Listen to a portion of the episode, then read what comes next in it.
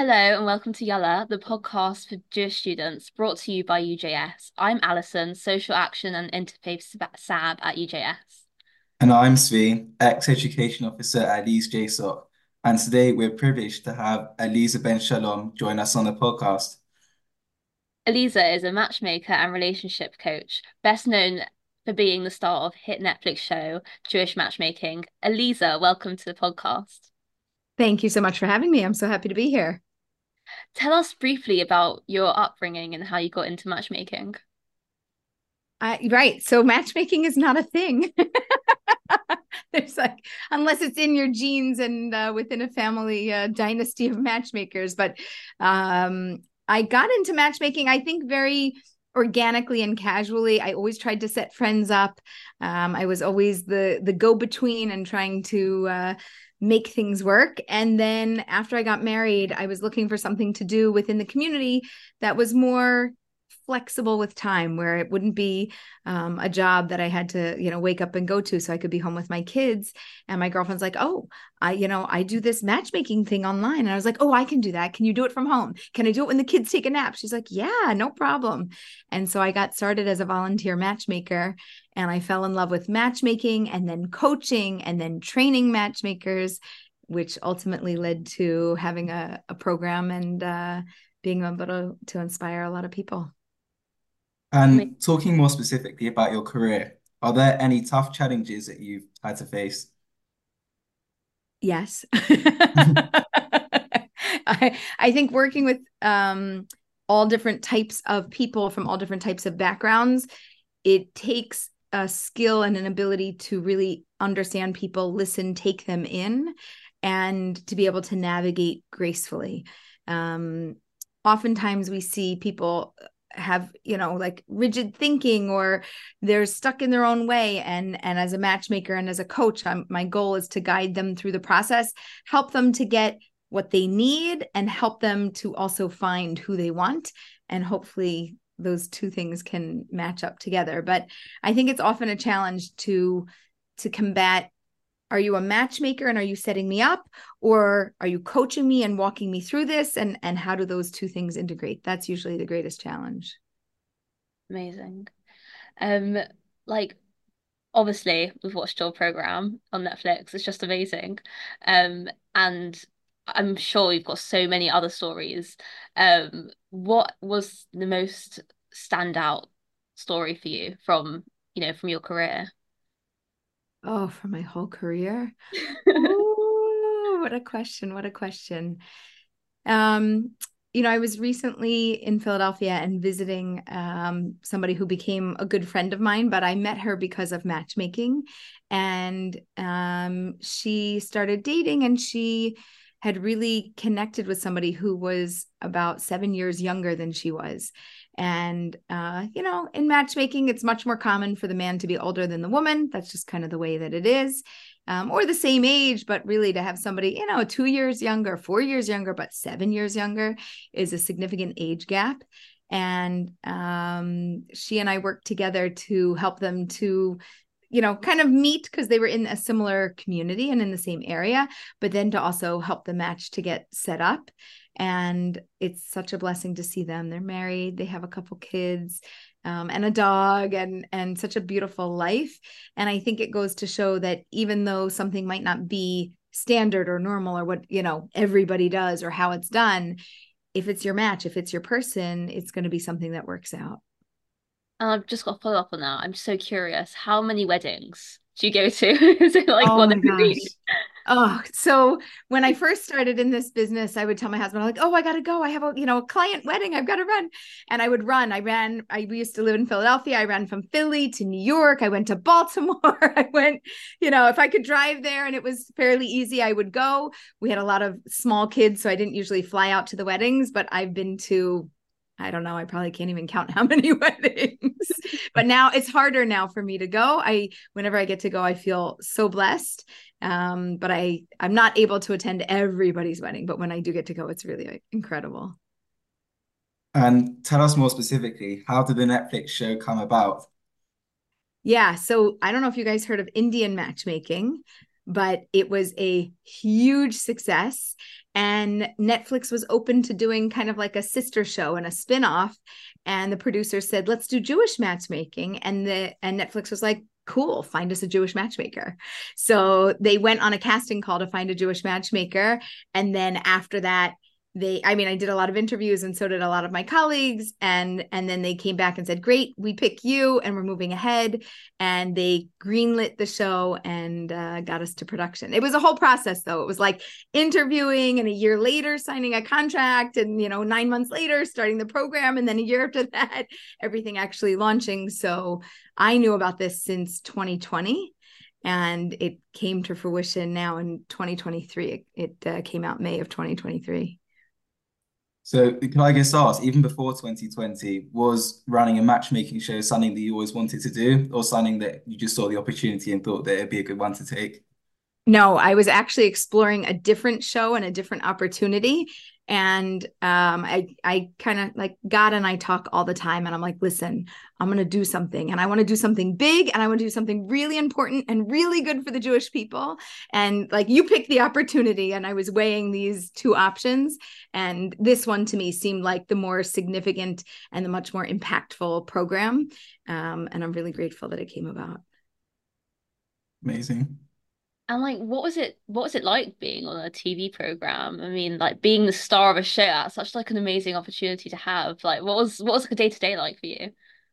So, um, I had mostly half days as opposed to like a full day of shooting. So they would shoot other things, let's say in the morning, and then sometime mid afternoon, it would be hair and makeup, and then go to the set. It wasn't a set, it was usually somebody's home or a coffee shop or wherever we went and uh, I'd be there for a couple hours. We'd do filming and and then be done. But like literally, I walked in. They're like, "Okay, let's get you mic'd up," and they put a mic, you know, on you and um, hook you all up. And then there's no lines, there's no anything. So it's like, okay, so whatever you normally do when you meet people, that's what you're gonna do. And I was like, for real? They're like, yeah. Like I'm like, you don't even know what I do.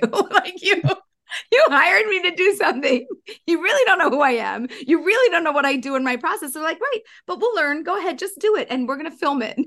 And that's what happened. So I walked in actually to Harmony's house and uh, she was the first person I met and I was like, oh, like normally I would have my computer or something, but like I don't want to use a computer. I, I sometimes use a notebook. I was like, but I don't have a notebook with me. I don't like, I don't know. I got busy packing and thinking about everything else. She's like, don't worry, I've got a notebook for you. So she gave me a notebook. And then one of the producers gave me a pen. You see me writing with this gorgeous gold pen. They gave me this beautiful gold pen and uh, like a fountain pen. And then I started taking my notes and doing everything that I normally do. But it was just, people ask me like did you feel weird? Did you feel uncomfortable? I really didn't. I don't know. I i wasn't asked to be or to do anything other than who i am. And i'm very good at being me right? If you ask me to come on and be an actress and do a whole dramatic scene i don't know that i could do that.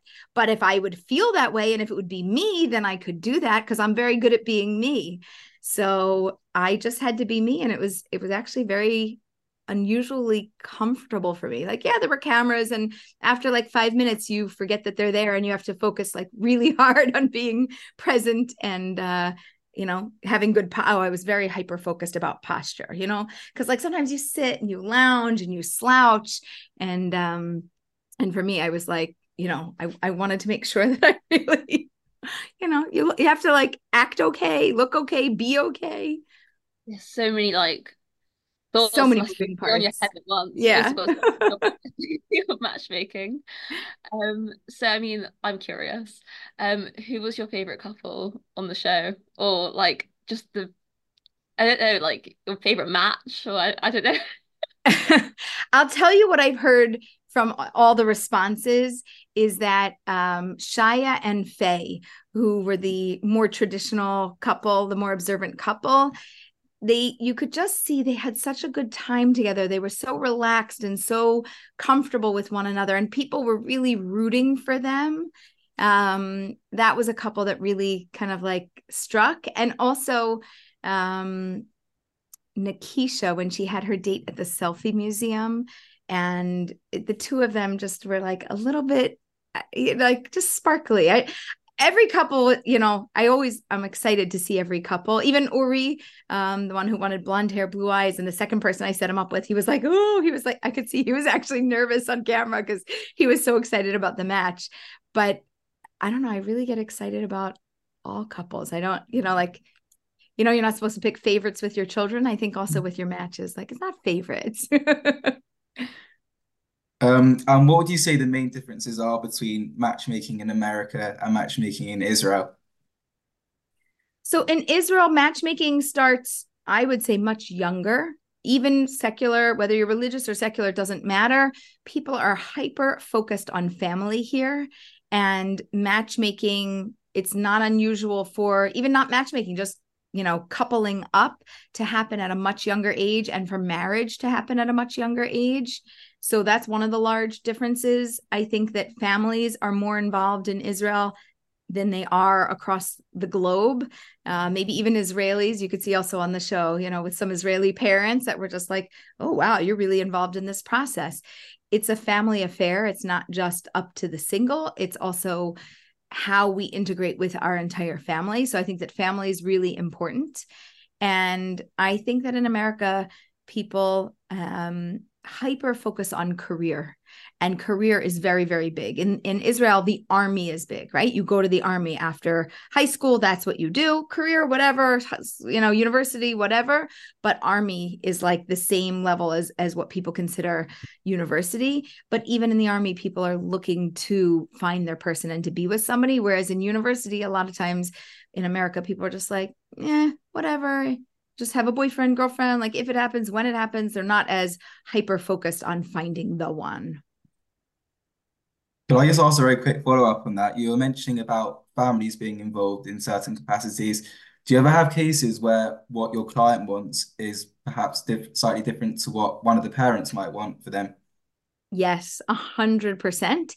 And I'm very big into figuring out what the single wants for themselves and how they will help that person to integrate with their family because the family doesn't the family will be involved but they're not married to them living with them every single day day in and day out. So to me it's most important that the person that's going to be living with this person is satisfied and that they find somebody that they're really they're into that they enjoy being with that they want to spend their life with.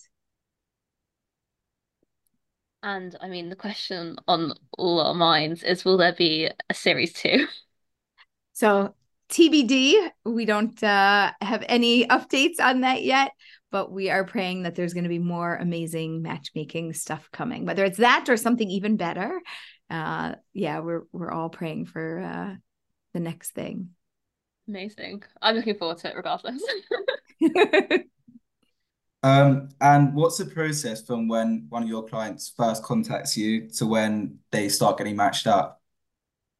So with us, we do like an intake. We will learn all about them, understand who they are, understand what they're looking for. We create a dating profile for them, like a unique one pager with photos and a bio and a little bit about them so that we understand who they are and that we can explain that to other people. And then we go on a, a search basically, and we search everywhere, high and low. We will search online. We will search through our matchmaking networks, through any of our social channels, any of our friends and we will do our best to kind of filter in all of the right matches. We anybody who's a potential match we will interview and get to know them. We do background checks on them to make sure that there's nothing that we need to know that we don't yet mm-hmm. know. And um and then we would set them up uh potentially on a date. Well we would actually ask our client are you interested? And if they were interested we would set them up on a date and uh, hope for the best and what's a sign that a couple will last? That's a good question. I think that a couple that is aligned in their values, in what they're looking for, in their personality, that is very good. A couple that knows how to laugh together and enjoy their time together so that everything isn't like super intense and super serious. That's another piece of it that's really good.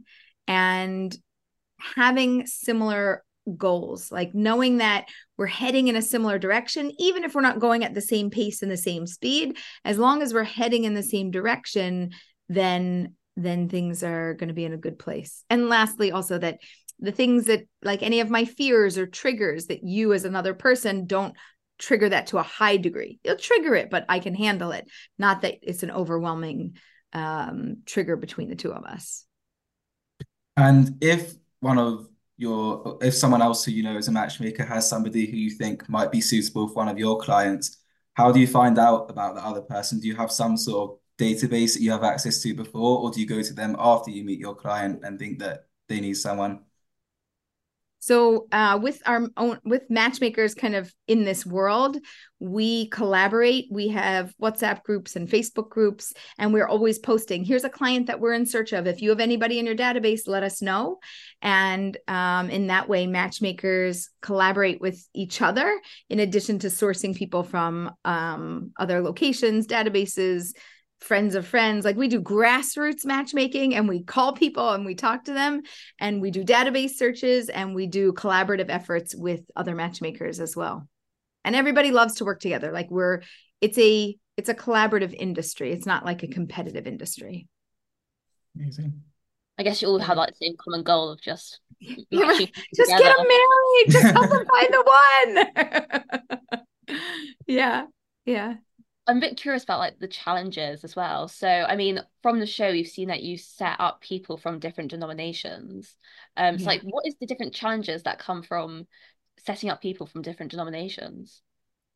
I think really understanding somebody's background is one of the greatest challenges to make sure that if I'm going to be the one to set you up, that I know you at a core level, that I understand where you came from, that I understand the type of life and family that you want to build. And if I didn't come from that background, then I kind of have to do my homework and be a little bit of a researcher, you know, a sociologist, anthropologist, something like where I put on a different hat and I get to know you from an intimate level of how you grew up and what type of a background and family you're from and how to find somebody that's going to match with that. We don't always find the exact match like somebody who's from a similar background, but sometimes it's a different background but it's close enough and we understand each other or sometimes one side's very flexible and it's like, "Oh, I love these customs. I could take on your customs."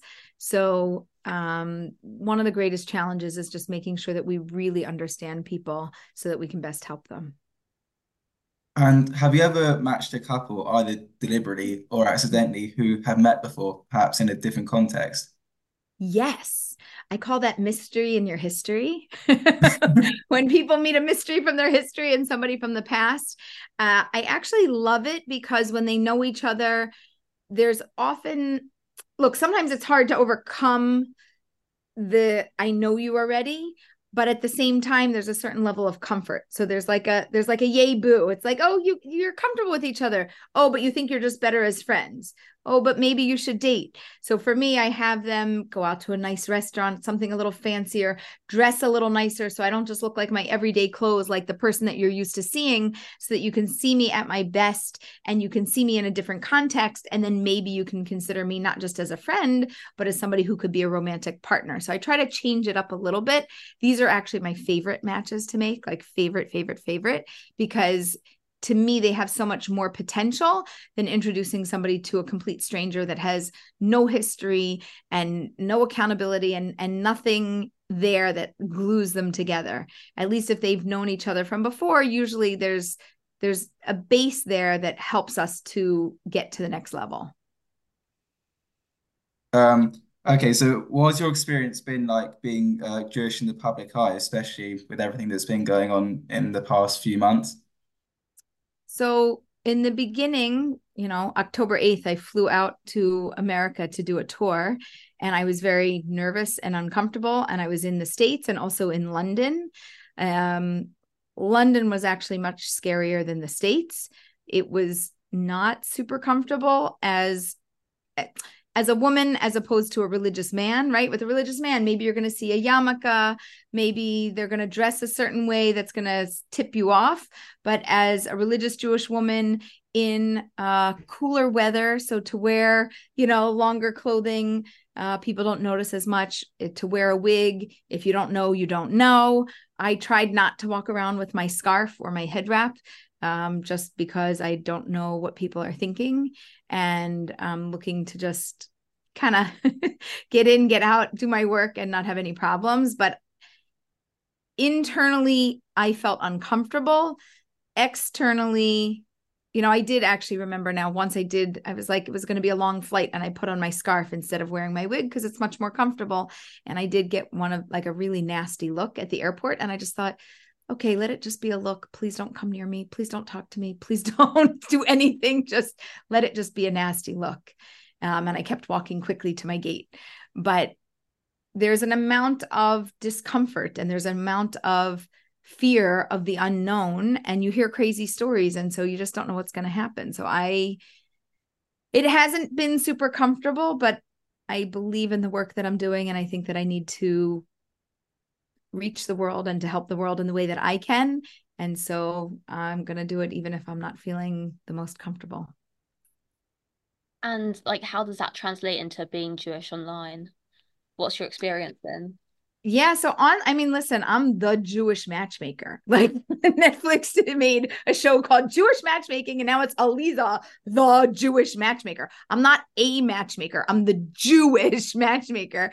So online, I kind of, I don't know if the word is, uh, I mean, maybe I would say accepted that like you don't really hide. Like in the world, I could walk around and uh, people still recognize me and they know me, Jewish, not Jewish. If they watch the show, they're like, oh, Aleeza. So they know me, but but online, you can't really hide. And I have posted some things about Judaism and Jews. And I do stand up at programs and I say, I stand with Israel. We stand with Israel. And I put that on my social media. We lost probably 5,000 followers because of the Jewish stuff, which I'm very happy to lose people that are not um, loving Israel and loving the Jewish people. So that's perfectly fine with me. But you know we we and we get also anti-jewish comments and um we're trying to navigate it gracefully and i will also say play the game meaning sometimes really negative comments actually boost the visibility of the post. And so some really negative things my social media person told me she's like aleeza i'm aware. Just leave it there. We're leaving it there for about 48 hours. Watch what happens. And then the numbers go up and i'm like right but do you want I don't know who's seeing this. She goes, leave it. It's good for the world. Just leave it. And so I'm I'm trusting her and we've been doing that. So I haven't been hiding it all online. And um I think that it's the right thing to do. Just be who you are, share who you are, share the information, and you know, delete stuff when you should. and very vague question, but is there any dating advice you would give to Jewish students? Yes. Okay. This is very, very, very, very, very important. You will get a degree. Okay. You will graduate. You will get a degree. Fine. Don't leave until you get a spouse. Don't leave. Find your person. When you leave university, you have far fewer options. Where are you going to go to find them? You're going to go hang out at a bar. You're going to go to a party that your friend makes. How easy is it going to be to meet people? Right now, you can join groups. You can be a part of things. You have like dozens and dozens or hundreds of people that you could potentially meet, depending on what campus you're on. And once you leave university, the numbers go from large to tiny. And you're like, oh, but I thought I would just meet somebody after I graduated when I was working. Where? In your office with like four other people? You know, like it's, you do not have as many options. And also meeting somebody at a younger age and growing together is so wonderful. And a lot of people are like, oh, but I have to make money. And before, yeah, great. You're going to make money. What are you going to do with it? You won't have a family. Where are you going to find the person? Ask everybody who's single post college where they find people. It is very difficult. Everybody's on apps and online and in social media groups and whatever. And it is so much easier. So just stay in school until you find your spouse. And I'm sorry to the parents who have to pay for more college because you are looking for your spouse, but just keep getting degrees until you find the one. That's my advice. And so you touched briefly on dating apps. Like, what's your opinion on them? And I guess how, what's the, the attitudes change towards dating? So I guess what's your opinion on that? So I think that dating apps are like mini matchmakers. They give you options. You have a huge database, but you have to be the matchmaker. So that's like, you know, a, a, a database and a system for you to use, but you have to be the expert.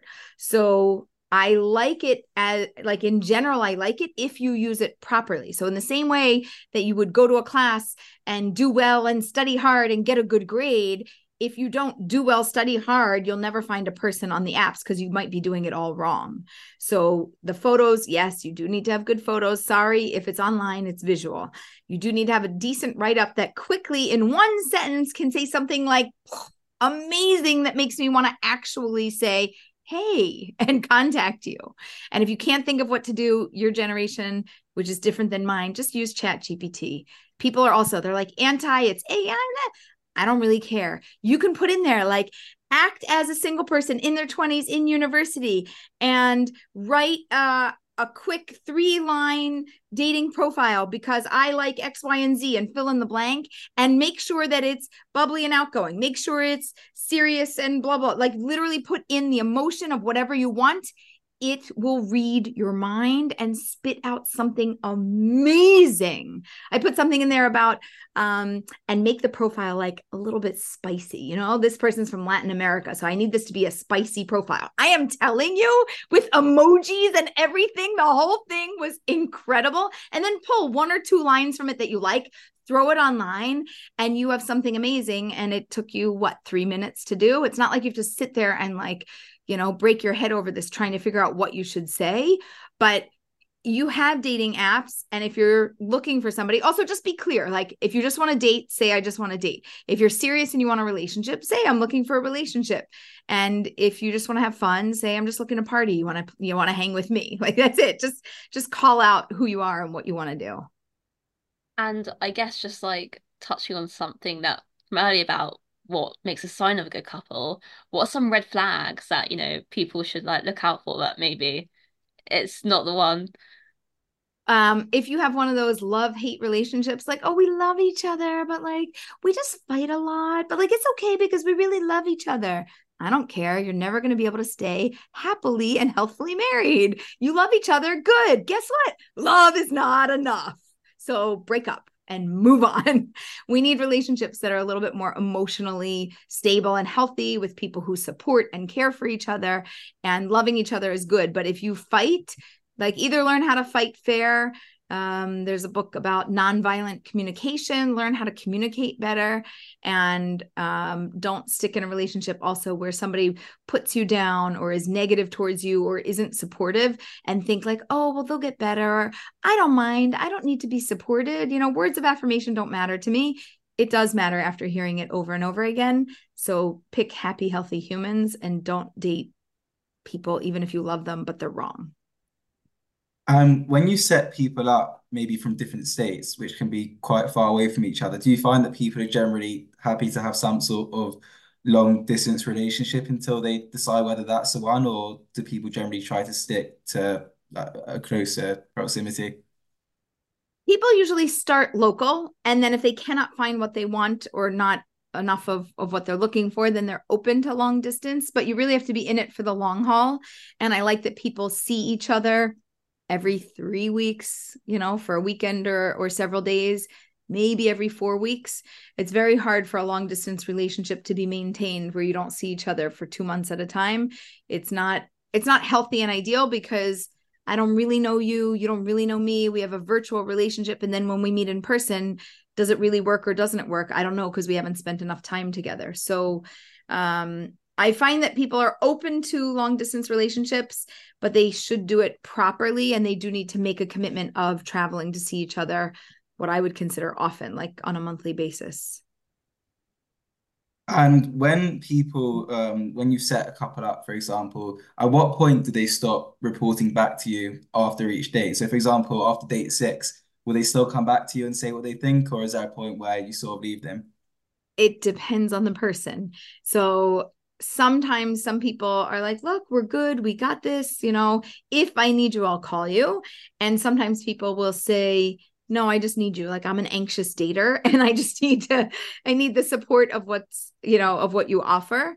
And I want you to guide me through this a little bit longer. But I would say, right after date five, six, if we have a good connection, then it might they might be less likely to come back. Like if a couple has a good connection they might be less likely to come back just because they're kind of good and they're they're on a good page and then they might check in on a monthly basis instead of on a weekly basis. And what do you usually recommend as like the ideal first date for people you set up uh so i love that people have the ability to talk. So it could be just a coffee date or something that's not heavily invested. I don't need somebody to have a whole meal. But other people they don't like to sit and they like get fidgety. So sometimes they like to do an activity. So anything, whether you're walking around a mall or you go mini golfing or you do some small activity, um, those can be good. I don't recommend super long dinner dates because well, we don't need to spend a lot of time or a lot of money if I don't even know if I like you. And I don't recommend things like hanging out or watching a movie or something where there's no talking involved like you you actually have to have a place where you can have a conversation and not something that's super noisy like don't go to like i don't know dave and buster's or you know an arcade place where it's like really loud and we can't really have a conversation through the activity amazing and we're just going to wrap up with a few quick fire questions okay. um first of all who's your biggest role model oh so i would say that my parents my mom passed away almost eight years ago but my parents were married uh, since they were in their early 20s, over 40 years. And um, they really worked hard to build a healthy marriage.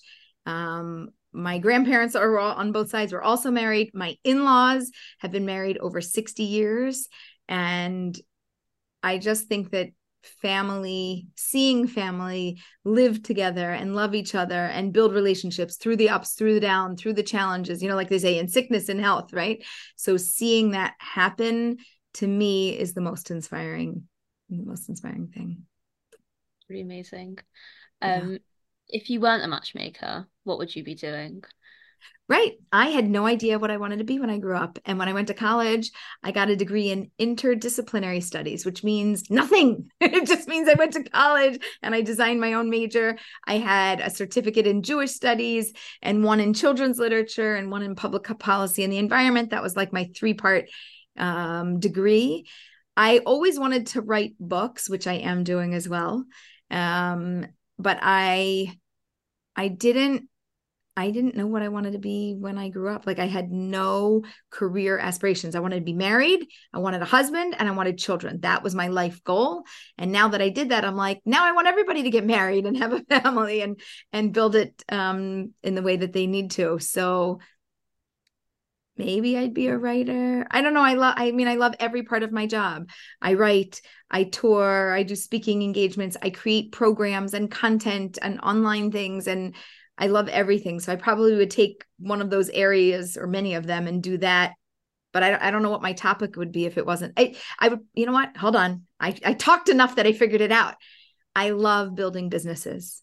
So I would probably do exactly what I'm doing, but with business and career coaching, which I kind of do on the side, but nobody knows. Now they know. But I do that like hush hush. And I've helped a bunch of people build businesses. And because I built my business and this is the only business I ever want to continue to build. I still have that desire to build businesses. So I keep helping friends to build their businesses. So that's probably what I do. And what is your favorite Jewish food? Oh my gosh, my favorite Jewish food. The hardest question. I know. I'm like, I love all my Jewish foods. Um, a, a good kosher pickle. My husband now makes homemade pickles, like half sour. That's what we like a half sour kosher pickle. I've never tried that before. they're fabulous. If they're full sour, I'm not into it, but half sour is perfect. They're kind of still like a cucumber with flavor as opposed to like a pickle pickle. Let's try that now. made me intrigued. Um, so thank you so so much um, for joining us today. Thank you for your time. It's been great to hear from you, and thank you all for listening. Um, stay tuned for more podcasts and keep up to date via our social media at UJS underscore UK.